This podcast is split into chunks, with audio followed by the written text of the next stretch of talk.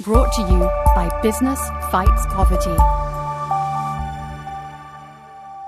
Hello, and welcome to Business Fights Poverty's Social Impact Pioneers podcast series. I am Katie Hyson, Director of Thought Leadership. These interviews with social impact pioneers provide you with insights, different perspectives, advice, and maybe a little inspiration, giving you first hand understanding of how businesses and others are tackling some of the world's biggest social challenges so that you can learn from those who have been there before, helping you in your decision making and action taking. This podcast forms part of a series examining how business can address climate justice. Together, we hear how businesses are putting people at the heart of their climate action. Now, palm oil is a contentious topic on the one hand, its yields and efficient land use provides much needed income, sought after food, it's highly profitable, and is used by many of us, if not most of us, around the world. On the other hand, vast areas of tropical forest have been cleared to make way for vast palm plantations, and these plantations are often monocultural, reducing biodiversity and causing ecological imbalances. And alongside this, sometimes there's issues with poor labour and pay conditions for plantation workers. So, meet my social impact pioneer, Anita Neville, who, after 10 years with the Rainforest Alliance, working to conserve tropical forests, and prior to this, time spent with WWF and E3G, the environmental politics think tank, specialising in climate diplomacy and energy policy. Anita is now the Chief Sustainability and Communications Officer for Golden Agri Resources, a leading palm company. Now we are meeting on the fringes of COP27 in Egypt to talk palm, climate conferences, and collective impact. So, Anita, great to have you here. As I just said, we're in a very, very echoey room, so apologies to all the recording here. Um, but thank you for having us. And I wanted to start a conversation. What brings you to COP27? Why are you here? And um, what are you hoping to get out of it? Well, it's a great question. First of all, it's great to be here. And it's my first COP, so I don't really know what I'm doing, to be honest with you. I, like everybody else who's a sort of first timer, I've done the whole get my badge, wander around, big eyed, going, wow, how much did that pavilion cost? And wondering about just the mechanics, the sheer mechanics behind a COP, because it's immense. And I think you kind of understand that. It is an immense process looking at it from the outside as somebody who's worked in sustainability for more decades than I care to own up to. I kind of understand it. My husband's been to COP before, but this is my first one. And I've been to a biodiversity COP, and it's a much smaller beast, or at least it used to be. So, why are we here? Well, finally at COP26, the forest and climate agenda really came together. And actually, climate, nature, food really started to come together. And Egypt made a commitment to putting food at the heart of this COP as well around implementation. And so, as Golden Agri Resources, world's second largest palm oil producing company, we're very much about how do we produce food, palm based products that create food in a sustainable way, in a forest friendly manner. And we're really interested in how we do that and how we deal with uh, emissions rated, related to land use change and drive those down in alignment with a one and a half degree future. At COP26, Golden Agri Resources and at that time 11 other agri commodity trading companies made commitments. They signed a statement of intent and made commitments to establishing a roadmap by COP27 that would set out how, in palm, cattle, soy, and cocoa, we were collectively going to drive down deforestation to zero and help align with a one and a half degree future. And I know companies like ours have made these commitments before, so it's all like, yeah, but haven't we been there, done that? But I think this is the first time that, first of all, palm, soy, cattle, cocoa, all in the same room together, all discussing the same issues, learning from each other, uh, and pushing each other to deliver the roadmap that was launched here in Sharm el Sheikh on Monday. So that's why I'm here to talk to people about that and about how we realize the intention behind that to really drive down deforestation to zero by 2025, which is our target date. And then also, how do we make sure that we're doing that in a just way?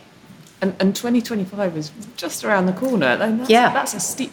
I mean, there's so much ch- chatter around greenwash and, and those sorts of things. How do you make sure that you don't don't fall into that pit of, as you said, commitments being made before, things being missed?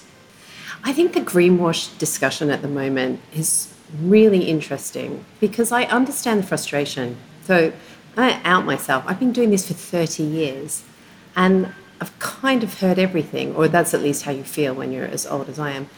And I'm quite intrigued by the greenwashing discussion right now. When is greenwash greenwash and when is it people saying, this is what I intend to do?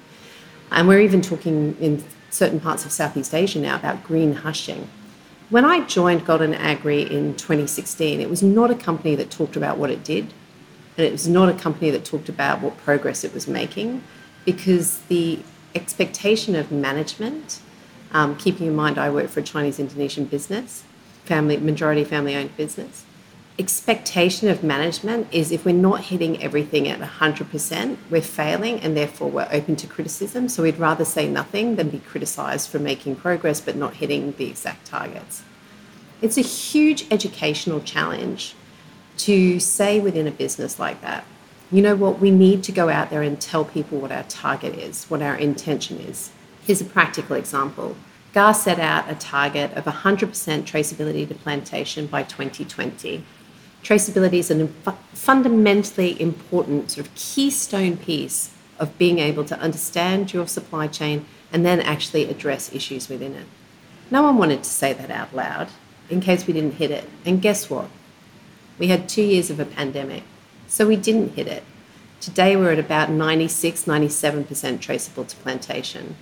In context, we have 530,000 hectares of our own plantations, but about 50 to 60% of the oil we trade comes from other people. That's more than 350 third party supplying mills.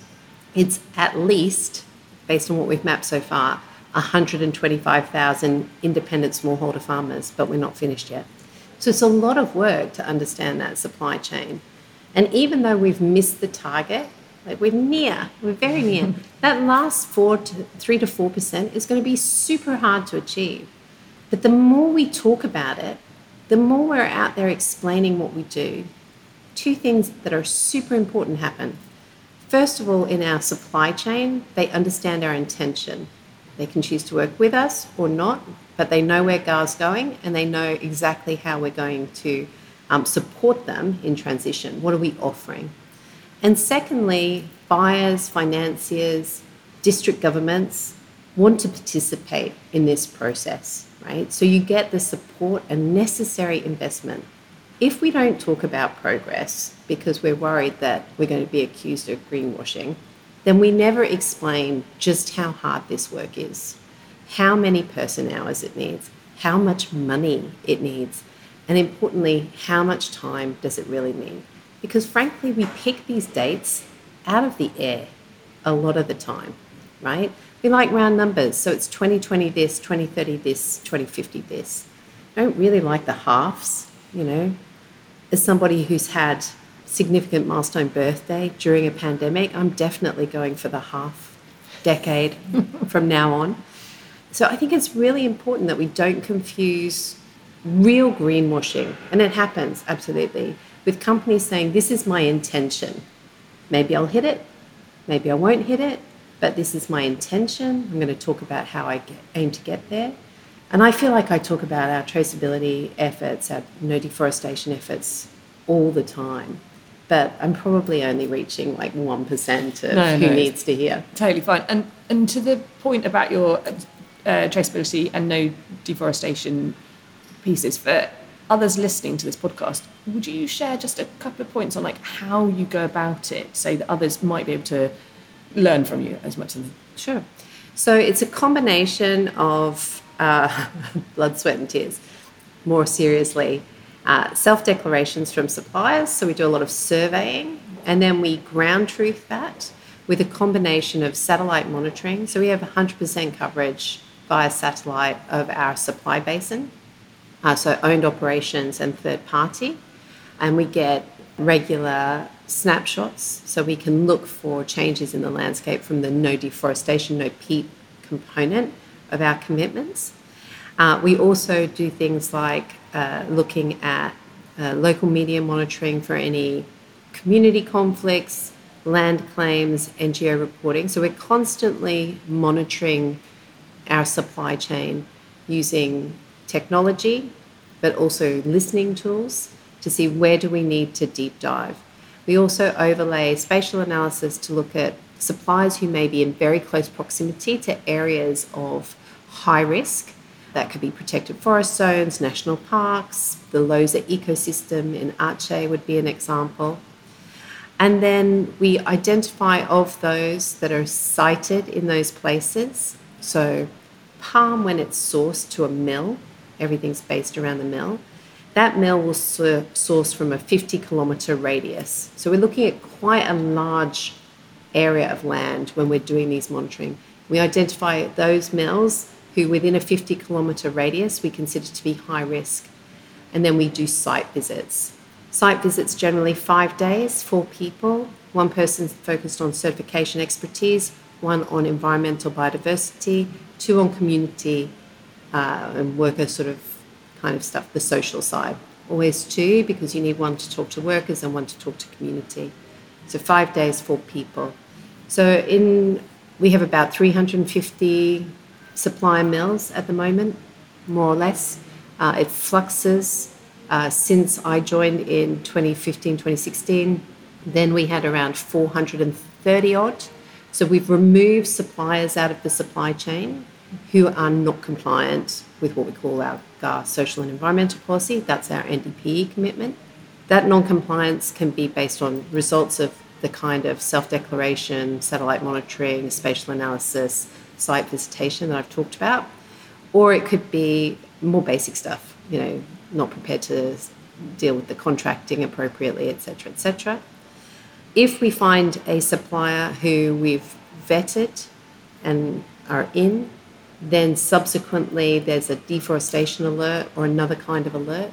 We have an extensive grievance process, which actually the palm sector has uh, agreed to. Like, what are the timelines? What are the the number of conversations that you have? What constitutes a good action plan for remediation or addressing. And so we, we run that process with an engage, then suspend approach because what we want is people to do better. What we don't want is simply to exclude people and pretend that the problem will go away on its own. It will not. So our approach is engage first, work with those who really want to change, provide all the necessary support. But if you're really not going to do what you say you're going to do, we do suspend you. And you know, as I said, about six years ago we had around 430 odd. We're now at 350, 359, something like that. So we remove about 7% of our supply chain year on year. And then how um, do you grow a business when you're basically saying no more deforestation. One question, and then and then my other question on the flip side, as a consumer, how do I how do I tell good palm from bad palm when I look at the ingredients in my I don't know chocolate bar? So I'm going to take the last question first because it's incredibly difficult. Um, I've worked in sustainable agriculture certification for many years. And it's way easier doing this if you're working on coffee or tea or cocoa because like the the crop is the product, especially in coffee and tea. Cocoa, it's obviously an ingredient, but you know, it's the main ingredient or the most uh, important ingredient in a chocolate bar. So it's really easy to do direct to consumer communication and link, you know, a label on packet to the to the product. It's much harder in palm for a variety of reasons. First of all, generally especially in Western societies, we don't eat whole palm. And in fact, no one eats whole palm. We talk about palm oil as though it's one thing. Actually, it's what we call crude palm oil, which comes from the orange pulpy bit of the fruit. And then you have palm kernel oil, which comes from the nut inside the fruit and is creamy and rich. Palm kernel oil, or PKO, is what tends to go into oleochemicals, which means you're putting it on your face, it's in your lipstick, it's in your shampoo, it's in um, a lot of hand sanitizer and things, particularly the ones that don't dry your skin out, you know, the ones without alcohol. So you're generally not eating or using whole palm oil, you're using fractions of it. And when it's such a small component of a product, it's really difficult to label it.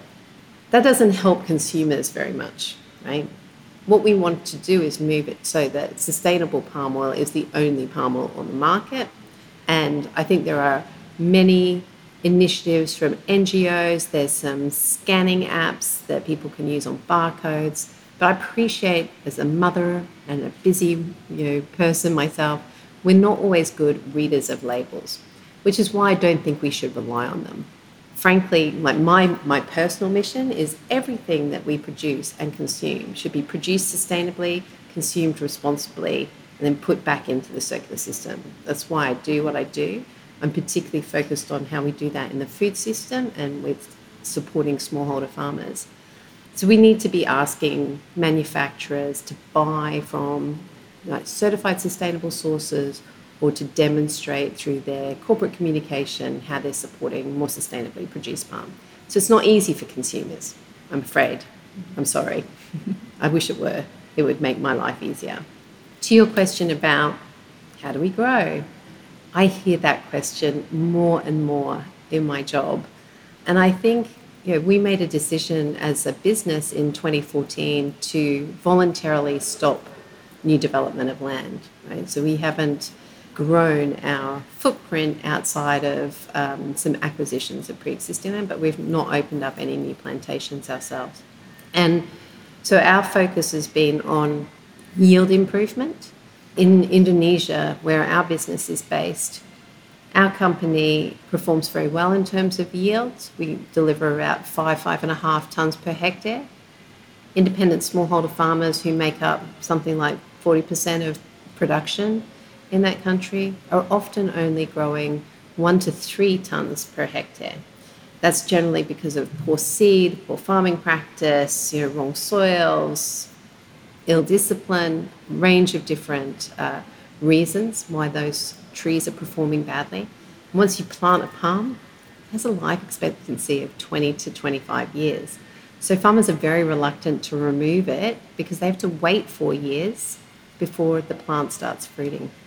So we work extensively with independent smallholders on replanting schemes where we provide supporting finance, but also good agricultural inputs. So we have a, our own uh, seed development and R&D facility that's developed seeds that are more drought resistant, resistant to um, disease, but also produce more fruit at a much younger age, completely free of GMO.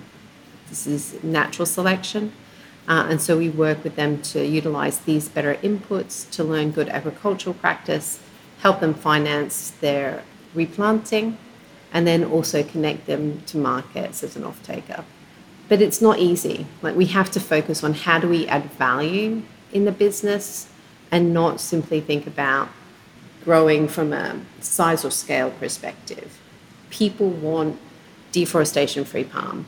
They want exploitation free palm. They want low GHG palm. We can be providing all of those different types of palm if we continue to invest in sustainability and you know demonstrate that we are a good actor in this space and a reliable actor. We also have to deliver on quality and price. So it's it's a tricky balancing act. Always a balancing. Act. It's always a balancing act. There's always trade-offs. Yeah, absolutely. So Nita, back to COP. We are sitting on the fringes just outside uh, COP at the moment. Mm. For anybody who's not been here before, what's it like? How are you finding it? And and also, you know, what is the role of an organisation like yourselves to come to this sort of place? COP is a weird beast. First of all, it's huge. You know, no problem getting your step count up. Wear very flat, very comfortable shoes. Uh, my first lesson yesterday didn't do that I'm doing that today.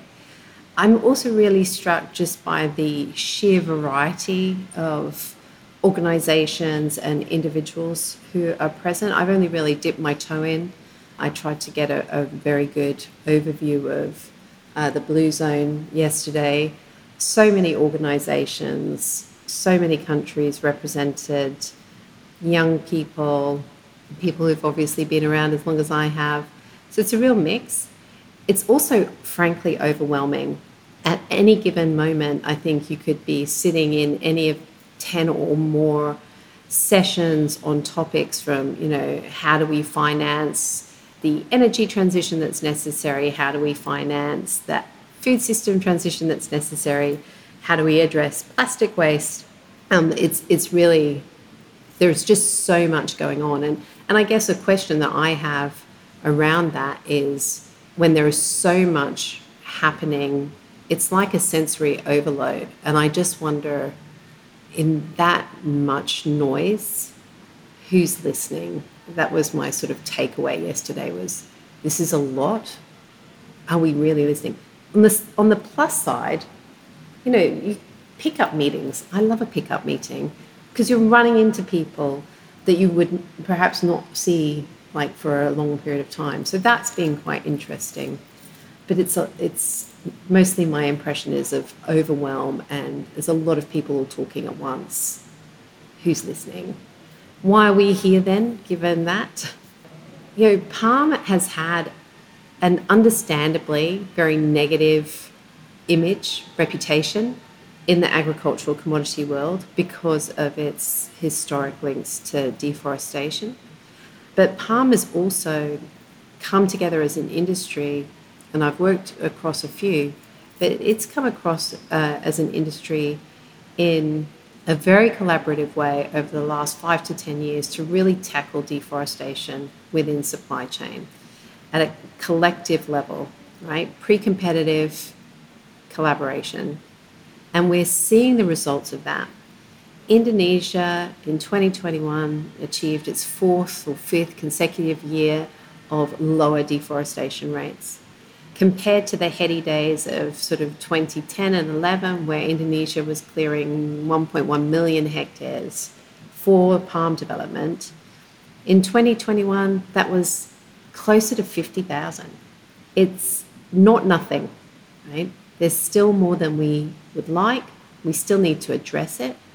A lot of that deforestation is now happening in what I would call the fringes. So that very much links it to the other big conversation that needs to happen here at COP and is starting to happen, which is around the just transition and the need for us to focus on livelihoods and income generation in poorer countries.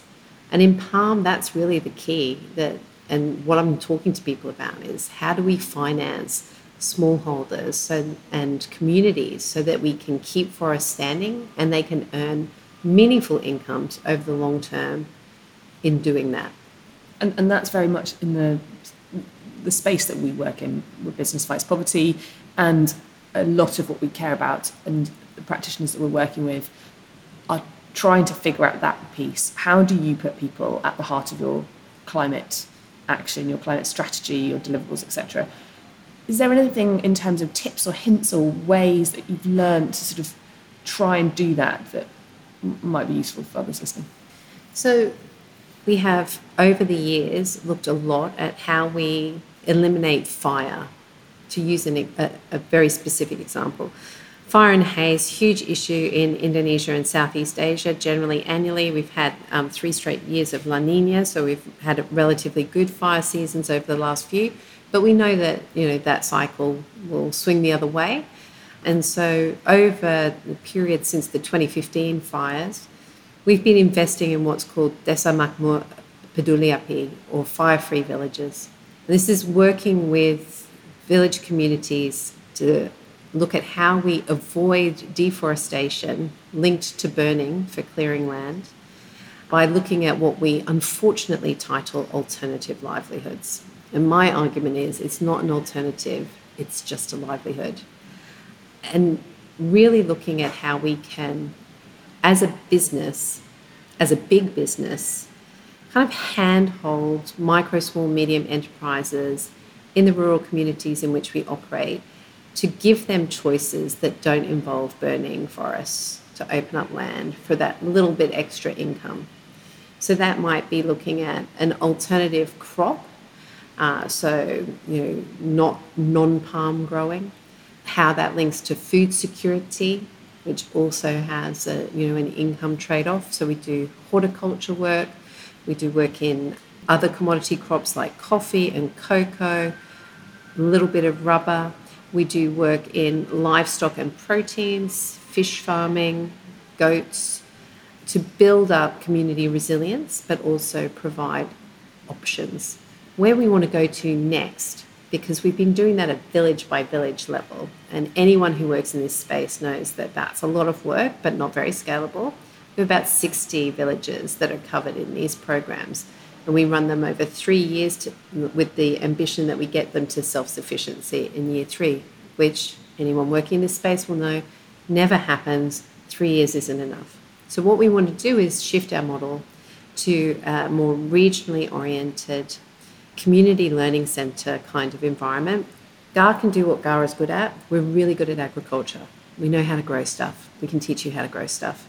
We should play in our lane because what we're not good at, surprisingly perhaps, is marketing crops that aren't palm. We don't understand the market, we don't have the connections, so we're not any good at that. We're also probably not the best people to be providing financial literacy, digital literacy programs, but we're a great connector. So we can bring all of those different service providers into a shared space. We've mapped all of the communities in which we operate against government socio-economic indicators and their targets so we can focus our efforts on the communities that need the most help most quickly. And now we're talking to investors and buyers and even governments here at COP about what is the, when we talk about these trillions of dollars available for forest conservation and a just transition, how can that be translated into deliverable amounts of money to these communities? So that's our pathway. That's, that's how we're working.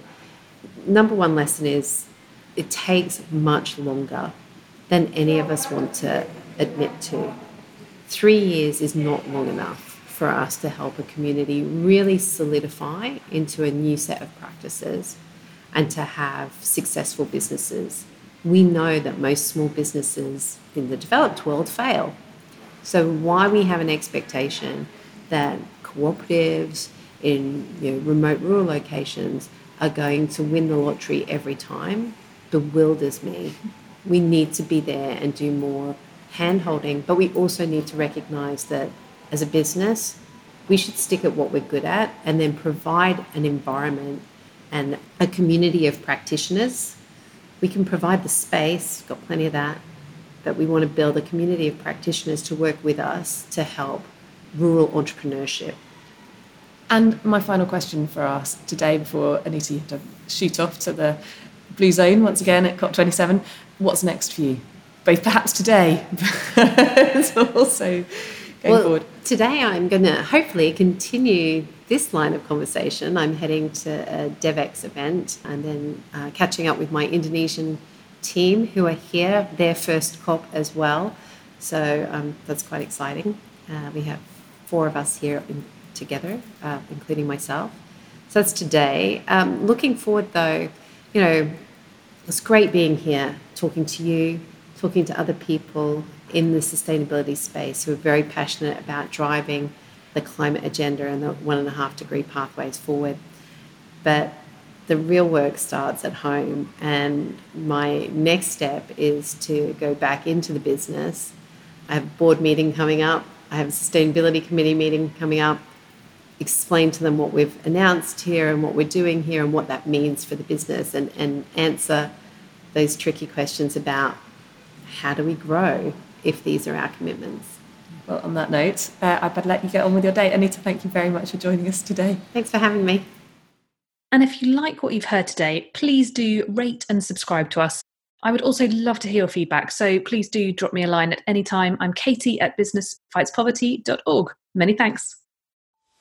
Brought to you by Business Fights Poverty.